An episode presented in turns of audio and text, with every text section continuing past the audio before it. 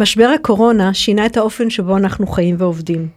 אנחנו רגילים לדבר על ההשלכות שלו על המשרד, על עבודה מרחוק, על הארגון ההיברידי, אבל אנחנו קצת פחות מדברים על השינוי שעבר המרחב הפרטי שלנו כשהעבודה נכנסה לתוכו. האם אתם עדיין יכולים להירגע בסלון שממנו אתם גם עובדים, לשמור זמן לפנאי, לקחת בחשבון הפסקת צהריים שתאפשר לכם לבשל וגם לאכול עם המשפחה?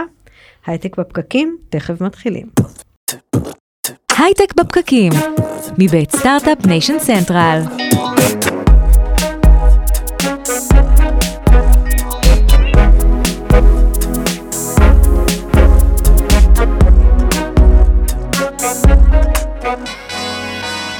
הייטק בפקקים מבית Start-Up Nation Central, אנחנו שוב איתכם, כרגיל מדברים על יזמות, סטארט-אפים, טכנולוגיה ועתיד, על ההפקה של הפרק הזה עובדים הדר חי, לינור גריסריו, טובה שמאנוב, רותם שם טוב ותפעל את המצלמות, אנחנו עולים בפייסבוק לייב של כלכליסט, איצטדיון הסטארט-אפ.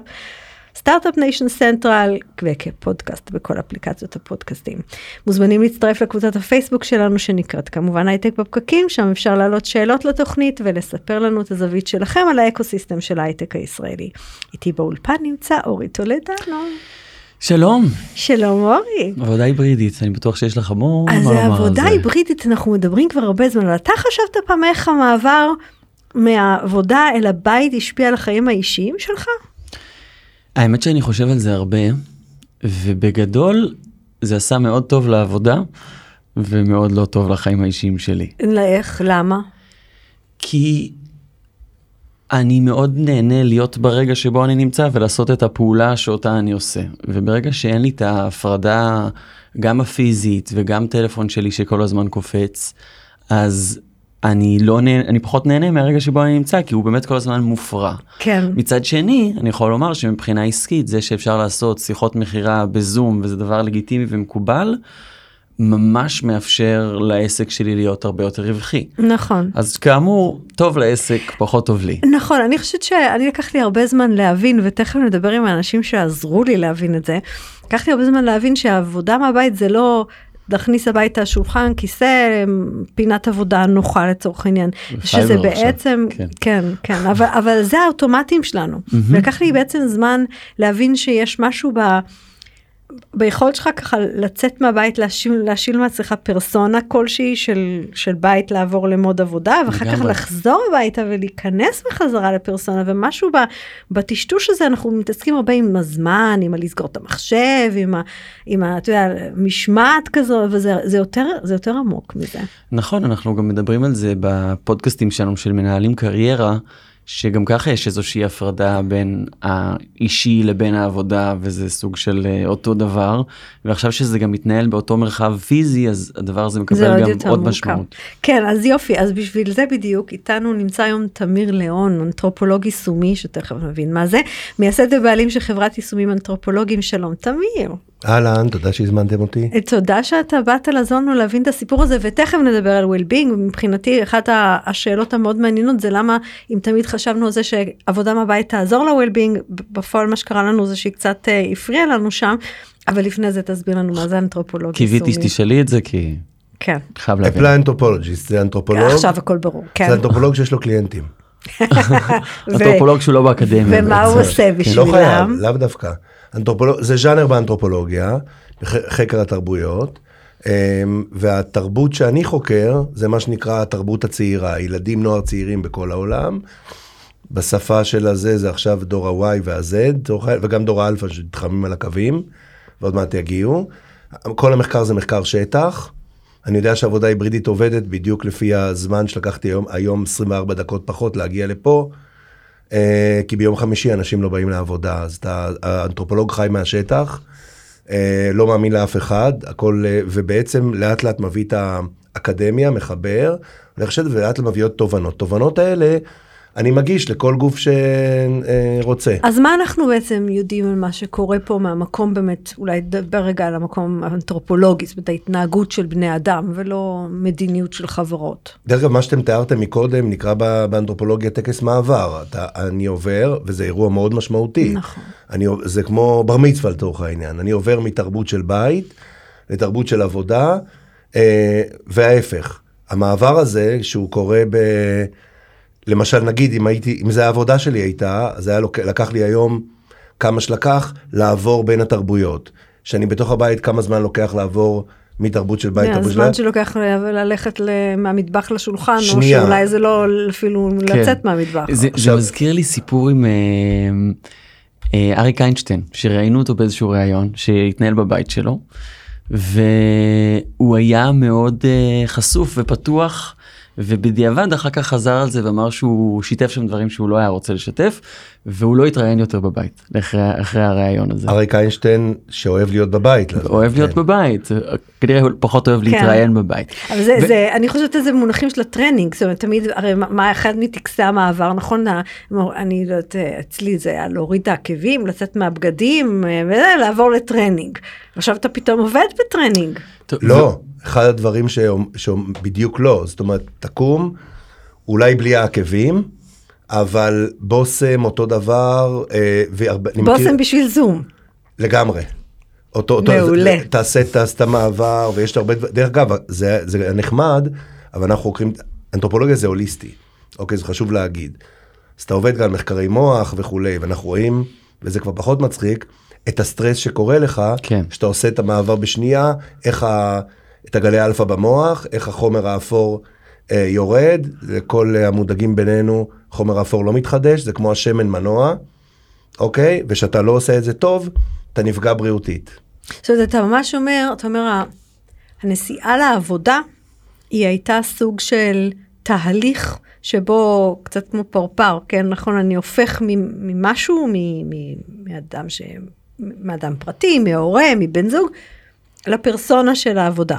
כן, פרפר זה, לא הייתי, לא הייתי, לא יודע אם זה המונח, כי זה כאילו אומר זה יותר טוב, לא בטוח שאתה לא יותר טוב בבית. כן, בסדר, זה, לא אבל חשוב, לגמרי זה אני מסכים, טרנספורמציה לגמרי, בעצם. לגמרי. ואז אני גם בדרך לתוך העבודה, ואת זה אגב לימדת אותי, כן? זאת אומרת, אתה, אתה אומר, גם, זה גם זה לא בבת אחת, נכון? זה נכנסתי לחנייה, ואחרי זה לקחתי קפה, זה, ופגשתי זה את לא הבוס. רק זה, זה עוד משהו שראו אותו בקורונה, בכ, בכל העולם. אמ, כשאתה נמצא בחוץ, אחד הדברים של well-being, אנחנו אומרים לאנשים, תהיה שעתיים ביום מחוץ למבנה. אוקיי? זה מעשה, זה לא מחוץ למבנה, זה להיות באזור של דברים אורגניים. הסיבה היא, בלי להיכנס לפיזיקה יותר מדי, שכל דבר אורגני בנוי מפרקטלים חוזרים. אני אומר את זה בצורה שטחית, גם כן. אנחנו בנויים ככה. כן. אתה נמצא במקום, אתה מסתנכרן. אתה, יש פחות סטרס. בגלל זה אנשים בחופשה, אגב, מרגישים יותר טוב, לא כי הם חיים יותר טוב, בדרך כלל רבים יותר בחופשה, אלא פשוט בגלל שהם נמצאים בחוץ יותר. אז כשאני קם עבודה. מהשרון, קם מהשרון ונוסע לתל אביב לעבודה, אני עומד בפקקים שעה, מקלל עושה מה שאני עושה, אבל אני בחוץ וגם בחזרה. ובקורונה, אנשים נשארו בבית, וראית בכל העולם, בגלל זה דרך אגב, אני גר במרחב הכפרי נגיד, יש מחקרים בעולם שמי שחי במרחב הכפרי נפגע פסיכולוגית פחות מהקורונה, מאשר בתוך דירה. או יותר מזה, אני גר נגיד סתם בעיר בדירת גן, מעליי שלוש קומות מעליי יש אותה דירה, אבל אין לו מרפסת, והוא נפגע יותר, בגלל זה עכשיו כולם רבים על מר- מרפסות. אוקיי, אז בוא נחזור שנייה אחת באמת ל... לחלק האנתרופולוגי המחקרי של, של הסיפור הזה של ההפרדות וההפרדות הפיזיות בין, בין עבודה לבית ומה זה, מה קורה לנו כשאנחנו מאבדים את החלק הפיזי. כן, אול- אולי ניתן איזה מילה היסטורית למה זה בכלל הגיע, כי נתחיל. מי- ששומע אותנו מאיפה חושב אנחנו שזה מתחילים? קרה, מהקייבמן? אנחנו מתחילים, אפשר להתחיל, אבל הבנתי שאין הרבה- לנו יותר מדי זמן, בואו נתחיל מ-1784. אוקיי. 1784, ג'יימס ואט, מהנדס סקוטי, מוציא פטנט על מנוע קיטור מסוג חדש שלא מתפוצץ בלחץ ברומטרי. מרים עם היזם שלו, עם החבר שלו, בולטון, בברמינגהם מפעל, תוך uh, עד 1800 הם מרימים 500 מנועים ומשנים את העולם. מה השתנה בעולם? לפני זה רוב האנשים עבדו בחוץ. בחווה, נכון? עבדו בבית, באזור הבית, יותר מ-70% מהאוכלוסייה, גרו גם באזור הכפרי, אנשים ידעו לעשות את רוב המלאכות בעצמם, בגלל זה הם גם הרוויחו באופן יחסי יותר כסף. עבד המרעה, נכנסת ל- ו- לעשות גבינה וכולי. נשים וגברים הרוויחו ועבדו אותו דבר, דרך אגב, ושלטת על הזמנים שלך. מה קרה מהרגע שהוא המציא? תראו, מי ששומע יכול לשמוע את החיים שלו. יש לך בוס שנותן לך סדר בעצם יום. המהפכה התעשייתית. הכניסה של כן. המבנה ההיררכי לתוך נשים- המפעלים. ו... בדיוק, נשים נשארו. בב... נשארו בבית, כי היה צריך להחליט, הרי מי שחרר את האישה? המטרנה, ב-1975, לא ה... ניתק אותם בעצם מה, מהתינוקות, אי אפשר לשלוח אותם למפעל, אז הם נשארו, ועד היום מרוויחות פחות גם בישראל, גם אקדמיים בהפרש גדול. זה התחיל את הפער. ו... אבל מה שחשוב, יצאנו מהבית לעבודה, נהיה אתוס של מה זה אדם טוב. אדם טוב לחברה, זה השתנה, זה אדם חרוץ שעובד קשה. זה לא היה עד אז, להזכירכם לפני זה אריסטוקרטיה בכלל לא עבדה. אם אתה הולך לשבטים של צעדים לקטים, היום הם, הם עובדים שעתיים שלוש ביום, וכל השאר הם עושים קטע חברתי. אנחנו, פתאום לעבוד, זה היה זה האדם הטוב, זה לא היה תמיד אדם חרוץ. מעניין נורא. ואז עכשיו בואו ניקח את זה ונשים על זה ווליום של 250 שנה. אוקיי, כמעט. היה מחקר אה, לפני הקורונה, קרב מ- 55 מיליון איש, ביג דאטה של חברת אה, ביטוח זה ביטוח רפואי, שבדק איזה עשר מחלות שקורות, מצאו שהדור הצעיר יותר חולה מהמבוגר, ואז הם בדקו את זה על פער של שלוש שנים. קחו 55 מיליון איש אמריקאים, 2017 הם נתנו על מסמכים את המצב שלהם, חזרו ב-2017, נתנו את המצב, וראו שיש הרעה אני לא, לא אדבר על נתונים פה כי זה מדכא, אבל הרעה בכל הפרמטרים, והם בדקו ממש מהתמכרות שזה, איך לסיגריות. שזה קשור עכשיו לעבודה, בגלל מה? לקחנו את הלעבוד קשה, שמנו על זה את הדבר האחרון שזה בעצם עבודה דיגיטלית, זה השנים שבהם שזה הסמארטפון גם עלה. לעבוד בלי לזוז. לעבוד ובכל מקום. זאת אומרת, אני אף פעם לא מפסיק לעבוד. אוקיי. שמנו את זה ביחד, אני לא אגיד את הנתונים פה כי זה מדכא. הלכתי לרופאים, כי זה, שאלתי אותם מה משותף לכל המחלות שהראיתם, כי יש פה אולקוס, מחלות נפשיות, אמרו לי ישר, סטרס. סטרס. סטרס, כל מי שנמצא עכשיו פה, כל מי שומע אותנו, ייפגע מסטרס, שמוריד את המערכת החיסונית, וכל אחד חוטף איפה שהוא חוטף. אז בעצם אתה, בעצם אתה, אתה הולך שנייה אחת לסיפור ההיסטורי, אתה אומר פעם היינו, זה היה הח- החמולה, הקהילה, היא עבדה, היא עשתה איזשהו סחר. עד לפני 100 שנה. והיא עבדה לפי, לא בטוחה שזה לגמרי שליטה, אבל זה עונות השנה, וזה השעות של היממה וכולי, ואז ברגע שהכנסנו אותם למ- למפעלים, פתאום העבודה התנתקה מה, מהזרם של החיים. נכון, וגם, משהו אחר. וגם אז גם הייתה יותר קשה, אז נכנסו גם אה, כל הוועדי עובדים, כי בעצם... כי צריך לשמור על הסוואטשופס של וה- כל ואז ה... התחילו ללמוד בארגונים ובאקדמיה, מה זה, התחילו, מה זה יעילות, מה זה תפוקה, זה, זה רק התחיל אז. נכון. ועד עכשיו, מה, מה, זאת, מה קרה עכשיו? עכשיו פתאום, זאת אומרת, כבר לפני הקורונה, לדעתי, חמש שנים, את מכירה את זה אה, מאינטל לדעתי, באינטל הוציאו את המהנדסים כבר לפני, לדעתי, שלוש שנים, תקני אותי אם אני טועה, לפני הקורונה, כבר ליום עבודה. יואו, זה telecommuting הכנסנו אה, לפני עוד 20, קו- ש... עוד לפני קודם, 20 נכון, שנה. ול- ולאט לאט אני מדבר הרי על הארץ. הקונספט של בישראל, בישראל הכנסנו את זה מעולה. ראשונים. אז הקונספט של יום נכון. עבודה מהבית, אה, הוא היה, אבל זה בדיוק חלק מהדילמה המעניינת, כי אנחנו מדברים כבר שנים, קודם כל על המילה איזון, שזאת מילה נוראית, כי אנחנו לא, אין איזון באמת, אבל, אבל אנחנו מדברים כאילו על, על, על המרחב הזה של בית ועבודה. אמ, שהוא בפני עצמו סוג של מרחב חש... אה, עצוב, כי כאילו איפה שהעבודה נגמרת מתחילים החיים, זה כאילו הייתי רוצה, אז מסכן מי שחי ככה. תלוי למי, אה, יש כאלה, היה בזמנו מחקר על הגבר הישראלי שכשנולד לו הילד הראשון, הוא נשאר שעה ורבע יותר בעבודה להפסיד את המקלחות. כן. אז שאלה איפה החיים שלו. טריק כל אחד- קלאסי. כן. זה, אבל אני אגיד על זה כן משהו אה, בהיבט הזה. אנחנו 250 שנה יצאנו מהבית. עכשיו בעצם החזירו אותנו מהבית. אבל אתה אומר זה לא שאנחנו לא מתוכנתים לעשות את זה זה רוב ההיסטוריה האנושית ככה היינו לא מתנהלים. עשינו את זה. אבל, לא, לעבוד מהבית. כן, אבל כן, עבר בדיוק. מספיק זמן ואנחנו כן. מוערכים בדרך מסוימת והסיפור הזה כן, הביא אותנו מאז. פשוט למות. בגלל זה, בואו נדבר אה, אבל, זה, מסטרס. אבל איבדנו משהו, כי מה שקרה לנו כשחזרנו הביתה, וזה החלק ש, שעליו בדיוק. בעצם ניסיתי להבין איך הוא קרה. דיברנו רגע על השנים שחברות מתקדמות, הכניסו יום עבודה מהבית, וזה היה נחשב כאילו טוב ל-well-being. עכשיו הנה כולנו נכנסנו אני אגיד לך את זה הביתה, והפוך, זה קרה הפוך. נכון, אני אגיד לך את זה בנתון, כבר שלוש, ארבע שנים לפני הקורונה, 75% בערך מה, מהחברות בארצות הברית הגדירו את ה-new normal ביום עבודה כאילו אנחנו מהבית. קראנו לזה כן. telecommuting, יפה. זה היה מין כזה יום שיכולת...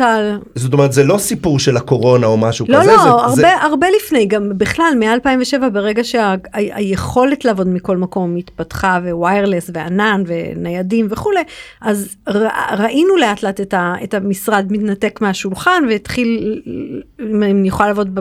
ב-10 בלילה, אני יכולה גם לעבוד ב-4 אחרי הצהריים, או ב-8 בבוקר, ממקום אחר. אבל לא עשינו את זה. נכון. ואז, וכל הזמן חיכינו שאם רק ייתנו לנו לעשות את זה, זה יהיה יותר טוב. ואז הגיעה הקורונה, שכבנו אותם הביתה ואנחנו מתלוננים. אגב, בצדק קצת. את שני הצדדים לא מרוצים. כן, גם מעסיקים אומרים, כן. אוקיי, ברור שעובדים פחות יעיל מהבית. זה תוכנית שלמה. זה אחרת. אילון מאסק ש- שמוביל את זה ואומר, חבר'ה, יאללה, לחזור למשרדים. הוא הוא הדוגמה- נגמר הוא החגיגה." הדוגמה הנהדרת בזה שהוא לא מבין שזה בכלל לא קשור למה, אין שום קשר למיתון, כל מיני דברים כאלה, פשוט הכוח אדם מתחלף, והוא עם כל הזה שלו, העובדים לא רואים אותו ממטר. כן, ואין- זה לא יעזור להם, זאת, ה- זאת ה... אבל זה, זה נושא ש- שאפשר לדבר עליו ארוכות, הסיפור אבל- של אבל- מנהלים שצריכים ללמוד כלים חדשים, אבל אני חושבת שמה שאותי מעניין היום זה העובדים שצריכים ללמוד כלים חדשים. לגמרי. עכשיו בוא, בוא, בוא ניתן את ה... בוא נלמד כלים חדשים. בוא, בוא גם ניתן את הנתון, כאילו הבאנו את העובדים הביתה, בוא נראה איך הם מרגישים, בסדר? אז 60% מרגישים יותר בודדים, עשינו מחקר אגב, בתחילת, עכשיו מפרסמים אותו כי הוא יצא אקדמית, בתחילת הקורונה, על, על העבודה, על בדידות של עובד מהבית, שהיא לא קשורה לבדידות של אדם בכלל, בדידות שאתה בעבודה, השפעה על 15% מהתפוקה, אגב מחקר מרתק, אבל זה לא חוכמה, כי כשהיה סגור היה סגור, לא, לא, אתה לא עשינו יכולת גם השוואות. לראות את השכנים שלך. לא, עשינו, השוואות, עשינו השוואות, זה מחקר, אני לא אוקיי. נדבר עליו עכשיו, כן. עם אנשים לפני, יש פה כל מיני זה, אוקיי. ישבו פה כל מיני פרופסורים שניתחו. אה, אגב, מאוד מעניין, נשים סובלות בדידות מעבודה בית יותר מגברים, חילונים יותר מדתיים, אם יש לך כלב, בדקנו ברמות רזולוציה של כלב לעומת חתול אפילו. כלב מוריד בהרבה, והדבר שהכי מוריד בדידות מהבית, ילד שיש לך, לא דווקא בבית, זאת אומרת בילד או ילדה בגיל תיכון. כן. בינתיים יש לנו אני סטרס. לא יודע למה, יש לנו יש לנו- סטרס, יש לנו בדידות. יש, יש לנו בדידות, כמעט 45% מרגישים פחות בריאים נפשית שהם עובדים מהבית, אותו נתון, לחצים משפחתיים עלו, שעות אבל שוב, זה קונבנציונליות, 100 אחוז, אבל נכון? זהו, זה אנשים שהם 100% עובדים מהבית או שהם באיזשהו part time?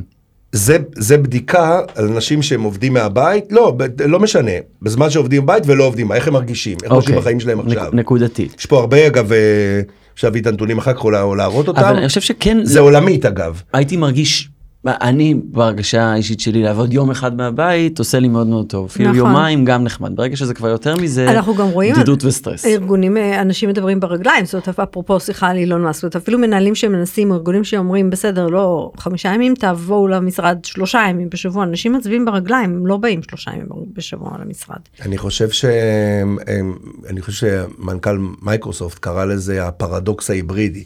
הוא אומר, אנחנו, האנשים אומרים לנו, אני רוצה לבוא למשרד, רוצה לבוא יומיים בשבוע. עכשיו, הוא ממש סיפר סיפור על עובד שלו שנמצא בית ליד מייקרוסופט בניו יורק, כותב וזה, אבל הוא לא בא, כי אתה... כי כבר לא בא לך, לא בא לך כאילו להתלבש וכל הדברים, זאת אומרת, צריך להכניס גם את ההרגלים האלה. אבל בסופו של דבר, במחקרים של דלויט נגיד הגדולים בעולם, אנשים רוצים לעבוד היברידי, אני יכול להגיד מבחינת, אה, גם מבחינת תפוקה וגם מבחינת אה, אדם מחפש את החברים שלו, איפה הם נמצאים. שזאת שאלה חשוב. מאוד מעניינת, אתה דווקא בתור אנתרופולוג מעניין אותי לשמוע מה תגיד על זה, זאת אומרת, זה שנחזור לסיפור ההיסטורי שלך, זה שאנחנו יצורים אנושיים אין על זה שום ויכוח, אבל זה שאנחנו חברים עם אנשים בעבודה זה בגלל שב-200 שנים האחרונות העבודה הייתה המקום שהלכנו אליו ובילינו בו את רוב שנות הערות שלנו. לגמרי. אז מה הבעיה להגיד אנחנו יצורים אנושיים ואנחנו נייצר מערכות חברתיות עוד פעם בשכונה. קודם כל אין שום בעיה וכדאי לעשות את זה, אבל אני יכול להגיד לך שבשימור עובדים אנחנו שואלים, אנשים נמצאים הרבה מאוד שעות בעבודה, והדבר שהשאלה שלנו שהכי מנבאת אם עובד יישאר, זה כמה אנשים בעבודה אתה מגדיר חברים טובים. וזה להגיד לי אילון שאלה מאסק, אם זה לא היסטורי. קודם כל, כל המחקר האקדמי יודע להגיד דברים רק באותו רגע. אני לא מכיר כן. כן. מחקר שלא יודע להגיד אה, משהו אחר, אבל, אבל כרגע זה מה זה אומר, אנשים באים לקהילה. הם רוצים להרגיש טוב, במיוחד דור הצעיר דרך אגב, אני יכול לראות מחקר אחר, בדקו על חיילי עבודה משותפים, למה הם שוכרים מקום ב-WeWork ולא בבית או זה בזה. דוגמה מעולה, כי הם באים לדבר עם חברים, אבל הם לא בהכרח עובדים אצל אותו מעסיק. מעולה, ארבע uh, מתוך עשר זה עולמי, 1,700 עובדים, ארבע הראשונים זה community, interaction with others, social ו-enjoyable atmosphere, ואנשים, like-minded היא people. נתת לי עכשיו את כל התשובות ללמה אנחנו יצורים אה, חברתיים ולא חייבים לקבל את, את החברתיות הזאת אצל, ה- אצל אלה שמשלמים את אותו תלוש משכורת. לא, לא, אבל אנחנו רוצים, מה זה חברתיות? אני לא רוצה להיכנס פה יותר מדי למה זה חבר, כי דווקא במחקר הארוך בהיסטוריה של הרווארד, מי שמכיר, מחקר העושר של הרווארד, מדברים רק על זה, על יחסים עמוקים וחברות, דרך אגב, הכי הרבה זה עם חברים ולא משפחה. הרבה יותר, דרך אגב, מבחינתנו. כן. חברות זה דבר שצריך לתחזק אותו. זה לא אני נפגש איתך פעם בזה, אני בא, רואה את הכל בעבודה, אני בא לקהילה שלי, כמו השבט. כמו שאני כל יום מתעסק, אה, כמו שאני בושמני או סאן, לא איך שקוראים לזה היום, ואני בעצם כל היום עושה יחסים חברתיים, ושעתיים שלוש עובד. צריכים לדאוג לזה שהם מגיעים לעבודה, דרך אגב, וזה לאט מתחילים להבין, אז הם מגיעים, סליחה, כדי ליצור, באמת, לא כדי שימשיכו לעבוד ולתכנת בעבודה, בדיוק. אלא כדי ליצור באמת הקטע החברתי. בדיוק. ואז זה יהיה טוב לכולם. שזה חלק מה שאנחנו צריכים ללמוד לעשות, דברים אחרים בבית ודברים אחרים בעבודה. תמיר ליאון, מייסד ובעלים של חברת יישומים אנתרופולוגיים, תודה רבה שהצטרפת. אלינו היום. בשמחה, תודה רבה, בהצלחה. מה אתה אומר? בשבילי זה היה מעניין להבין שיש היסטוריה חברתית ארוכה לסיפור הזה. כן, זה הרגיש לי הדבר הכי חדשני שקורה, זה שאנחנו התחלנו לעבוד מהבית, מסתבר שזה הדבר הכי ישן שיש. מה שכן, אנחנו, זה מכניס אותנו לסטרס ולבדידות, וזה חשוב להיות מודע לדברים האלה, לפעמים לא שמים לב ש, שאנחנו במצבים הרגשיים האלה, אבל זה גם... יש פה אחריות אישית, זאת אומרת אנחנו יכולים נכון. להאשים את המעסיקים שלנו ואנחנו יכולים להאשים את כל העולם ואשתו, זה אחריות שלנו לא, אין בסופו של דבר. זה לא, זה לא סגר של האשמה, לא מתאים לך, תקום תלך למשרד, המעסיק לא. לקח לך את המשרד. כן, נכון, אתה אני- מרגיש בודד, תעשה את זה עם חברים, אתה מרגיש שזה לא עובד בבית, תצא למתחם עבודה משותף. נכון, כאילו... נכון, נכון, אבל אני חושבת שהחלק ש, שנורא מעניין, ו, ואנחנו, בדיוק אה, אולי זה הזמן לצרף אלינו את אורלי רובינזון. אה, אה, אורלי, אגב, הוציאה 42 ספרי עיצוב ואדריכלות, אה, שחלקם תורגמו לשפות נוספות, ויש לה בית ספר להום סקול, והיא לא... היא לא מהאנשים שאני בדרך כלל עובדת איתם, אבל אני אעשה גילוי נאות, כי אנחנו מכירות כבר כמה חודשים סביב מיזם שאת קוראת לו הבית ההיברידי, שכשהתקשרת אליי אז עצם השם באמת תפס אה, את, אה, את תשומת ליבי אבל אני חושבת שהאסימונים סליחה על הביטוי התחילו ליפול אה, כשאורלי בעצם תיארה לי אורלי אני חייבת לספר לך את זה תיארה לי ארוחת צהריים. תאמר לי תיזכרי מה זה ארוחת צהריים במשרד נכון מישהו קנה. מישהו בישל מלא סוגים של מנות. כן. אני קבעתי עם מי שמתאים לי לרדת ככה לאיזה אתנחתה של חצי שעה שעה. אמ, אני באה, אני בוחרת אוכל, אני אוכלת, אחרי זה מישהו ינקה, מישהו יפנה, אני חזרתי לי לענייניי. נכון. מה זה ארוחת צהריים ביום עבודה מהבית? זה אם אני לא זכרתי לבשל, או לקנות ולבשל ולהכין, אז לא יהיה לי מה לאכול, אז אני צריכה כזה מהר לארגן, ועכשיו גם, אז אני אוכלת מתי שיש לי חור ביומן, ואז ילד א' מגיע, והוא מגיע בשעה אחת והוא רוצה לאכול, ואז אני מרגישה נורא לא בנוח, כי מה זאת אומרת הוא אוכל לבד, אבל אני בבית, נכון? ואז ילד ב' מגיע, וגם הוא רוצה לאכול, ומישהו צריך אולי לעזור לו, וגם עוד פעם אתה מרגיש לא בנוח. והסיפור הזה מרגיש לי, ואולי בכלל עבדתי משולחן המטבח, ועכשיו אני צריכה לפנות אותו, הוא צריך להפוך להיות מטבח עוד פעם. זה חוויה אחרת של האופן שבו אנחנו תופסים הפסקת צהריים. שהרבה נכון. פעמים ברמת היומן נשארה 12 עד 1, אבל זה לא בהכרח מתאים ביום עבודה מהבית. כן. שלום אורלי. שלום, שלום. אז בואי תספרי קצת על מה קרה בתוך הבית. אני חושבת שהחלק שהכי מעניין, ובגלל זה אנחנו פה היום, זה הכלים. זה מה אני צריכה לעשות כדי להפסיק עם המתח הזה של, אה, של מי אני בבית, ואיפה אני עובדת, ואיפה אני נחה. ו... אני קודם כל חושבת שהדבר המשמעותי ביותר זה להבין שיש פה שינוי מאוד אה, דרמטי ברמת אה, תפיסת הבית שלנו. הבית היה רגיל להיות לבד רוב היום. היינו מתעוררים בו, מתארגנים בו, ממהרים לצאת אל היום שלנו, כולם מתפזרים.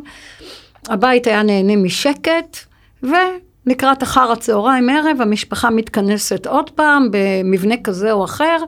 הוא שימש מעט מאוד, כביכול שעות, את בני המשפחה. ופונקציות מאוד מסוימות. ופונקציות מאוד מסוימות.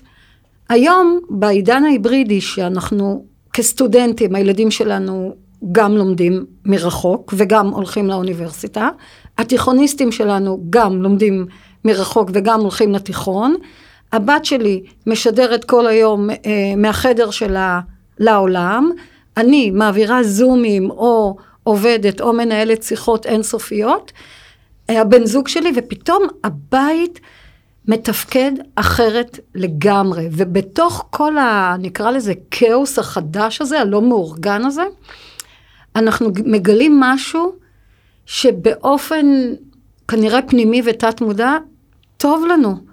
טוב לנו עם המשפחה, וטוב לנו לחוות, וטוב לנו עם השכונה, וטוב לנו שאנחנו לא מנותקים, זאת אומרת, שיש משהו הוליסטי בדבר הזה, אבל ברור שצריך להיות סדר חדש. סדר חדש בלוז, שלנו, באופן שאנחנו מנהלים את הדברים, וסדר חדש בתוך הבתים. זהו, כי טוב לנו, אם היה לנו כל כך טוב לא היינו מקטרים, זאת אומרת, טוב לנו במובן של... אנחנו הכי מקטרים שטוב זה, לנו. זה לא, כן, תודה. לא, אבל זה הגיוני, זה לא מספיק רע בשביל שנחזור למשרדים, ומצד שני אנחנו לא מרגישים אבל שאנחנו מבינים איך לעשות את זה נכון, נכון, אחרת. נדרשים לנו כלים מקצועיים חדשים, נדרשת לנו שיטה, נדרש לנו סדר גם לארגון הפיזי וגם לניהול העניין הזה של משפחה, עבודה, לוז, פונקציה ומקום, מרחב ומקום, ובעצם כל מה שמתנהל בתוך הבית דרוש ארגון מחדש. עכשיו, בתוך המשרדים אנחנו לא צריכים לדבר על זה שיש צוותים ענקיים של אדריכלים וכולי, וסוציולוגים, וסוציולוגים, וצוותים ענקיים שמארגנים את סביבת העבודה, ובבית לא. כן, אני חושבת שזה זה אחד הסימונים הראשונים שאת טיפלת לי, זאת אומרת בעצם במשרד אני עצרתי לשאול, אוקיי, יש לי, אם יש לי שיחה מסוג אחד, אני עושה אותה מה, נגיד מהשולחן שלי, ושיחה מסוג אחר, אני אומרת, לא, בשביל זה אני צריכה איזה פינה עם דלת. זו שיחה מסוג אחר, אני אלך עכשיו לשבת ב...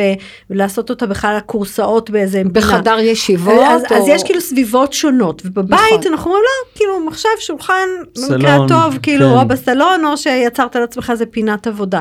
ואנחנו לא עובדים חד-מימדית לא, במשרד של... אתה, אתה בטלפון אז לך לחדר כל מיני כאלה או שתפריע לאחרים, או כן. שמישהו חזר. ו...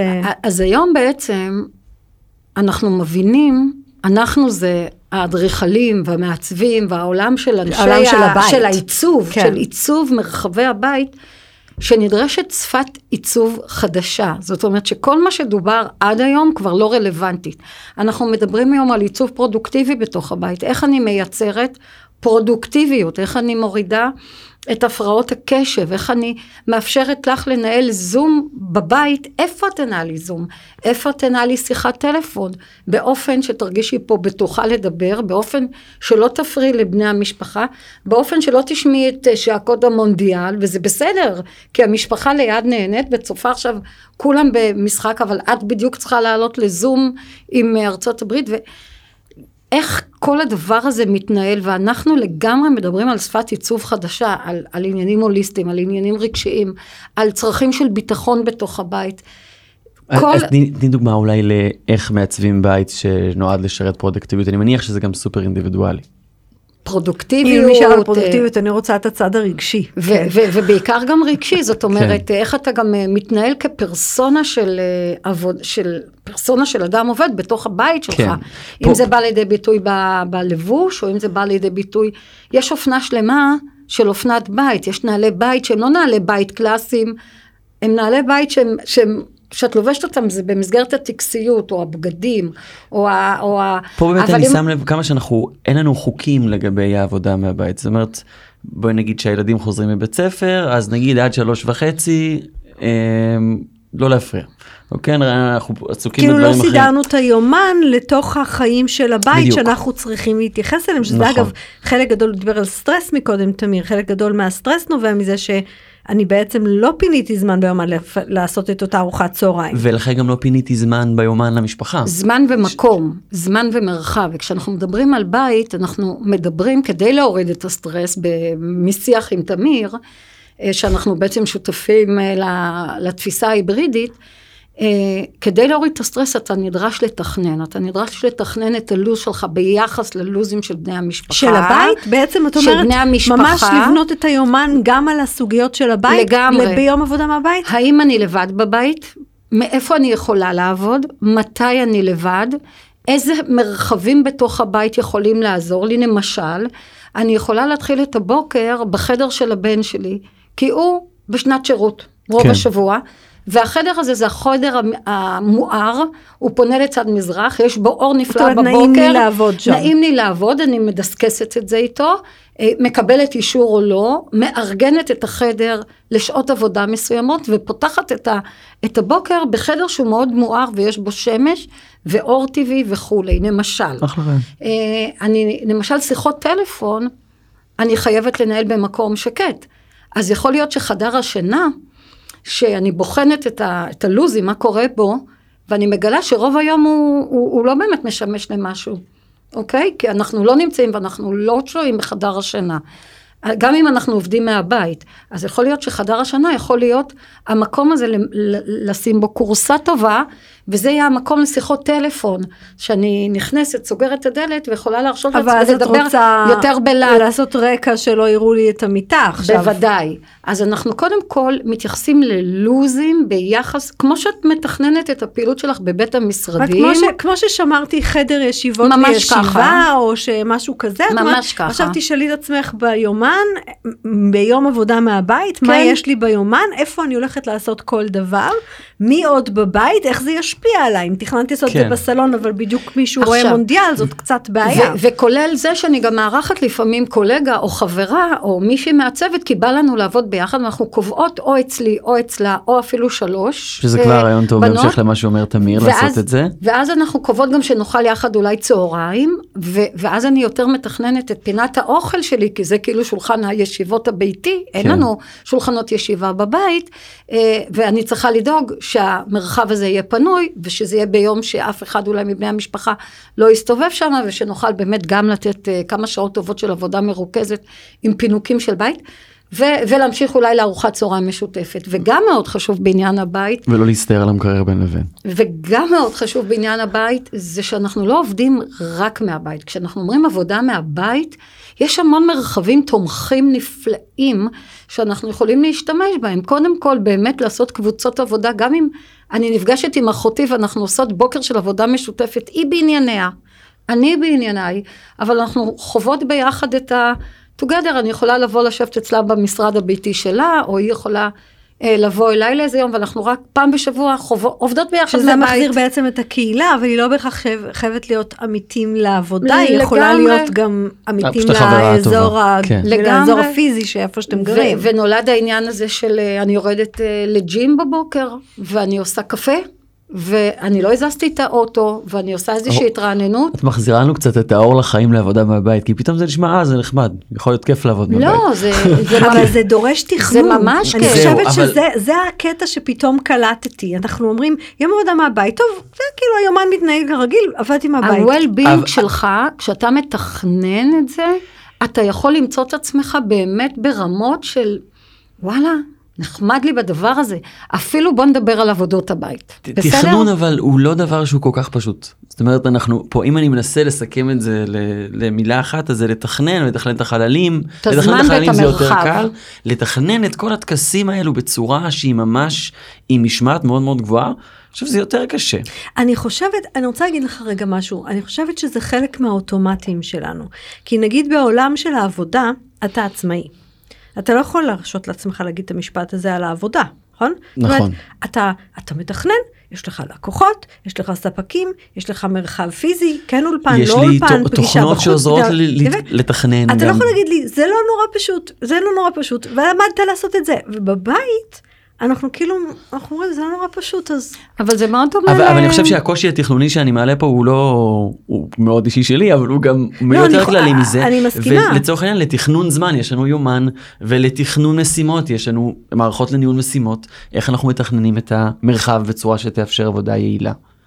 אני חושבת שבגלל זה הפרק הזה היה לי מעניין, כי אני חושבת שהתובנה שלי הם, הייתה שכמו שלמדנו לתכנן זמן ומרחב ויומן ומפגשים והאיפה וכל הסיפור הזה סביב דרישות של עבודה, כולל אגב להגיד, אה, בעבודה יש חוג יוגה בין 4 ל-5, אז אני אפנה, אני לא, אני, אני לא נפגש שם. Mm-hmm. כמו שלמדנו לעשות את זה, אנחנו צריכים ללמוד לעשות את זה גם בבית, בשביל להפסיק לקטר על זה שזה לא מסתדר לנו. ולהפך, להרוויח מזה, בוא נדבר על אה, מלאכות הבית, על עבודות הבית. כן. בסדר? אנחנו באיזה רצף של uh, עבודה על המחשב של 3-4 שעות, ואנחנו לבד בבית, mm-hmm. אוקיי?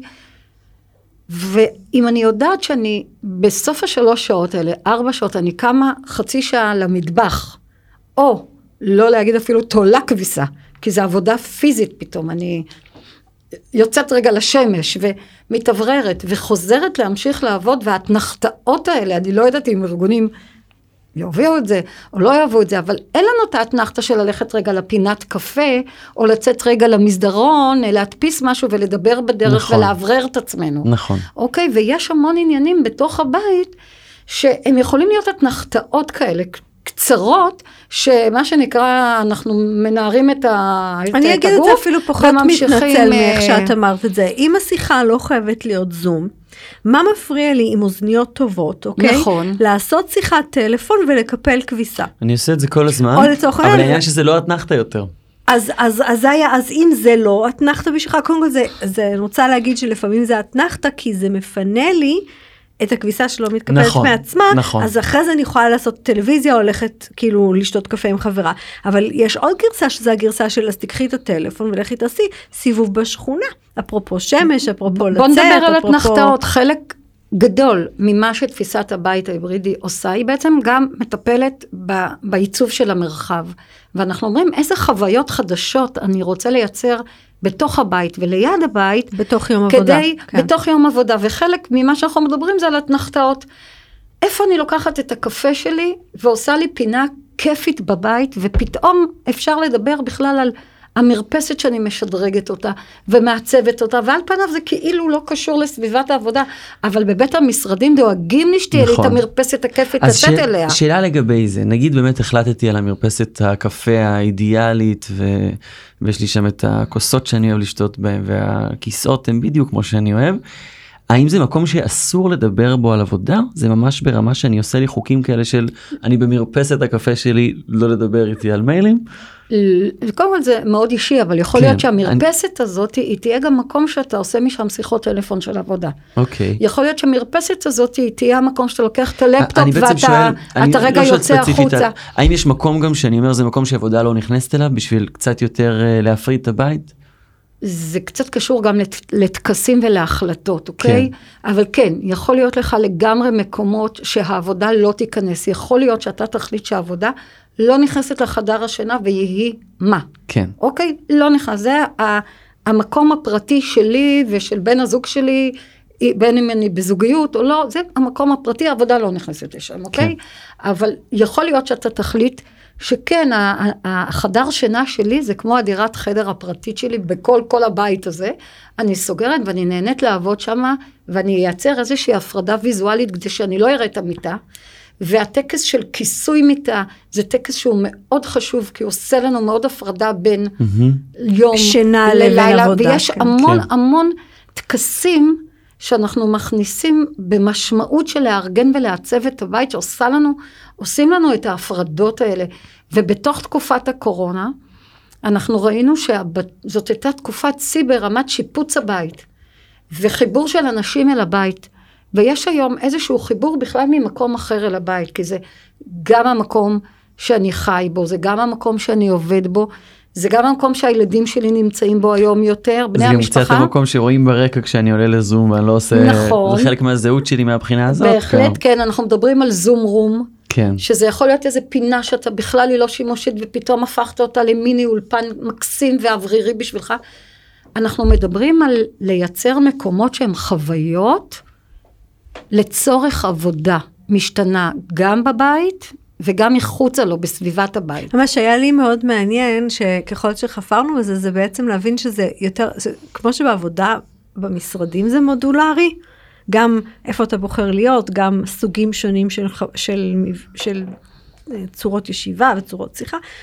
בבית, תמיד אמרתי, חדר עבודה, או פינת עבודה, או שולחן עבודה, ואת אומרת לי, לא, זה מודולרי. לגמרי. זאת אומרת, זה לגמרי. מודולרי, מודולרי גם מבחינת המיקומים וגם מבחינת הטקסים הקטנים שאני עושה בין לבין בכלל אני מאזין לשיחה הזאת ואני תוך כדי כבר מתחיל לחשוב איך אני בעצם בונה איזשהו סט חוקים שאיתו אני יוצא ו- ובתקווה להפוך את העבודה מהבית למשהו שאני יותר נהנה ממנו. כי הטקסים האלה וה, והמעברים הם, הם מאוד חשובים, זאת אומרת, אחרת אנחנו מוצאים את עצמנו בעומס כזה. אם ש- יש כן. משהו מאוד חשוב בתפיסת הבית ההיברידי זה עצבו חוויות.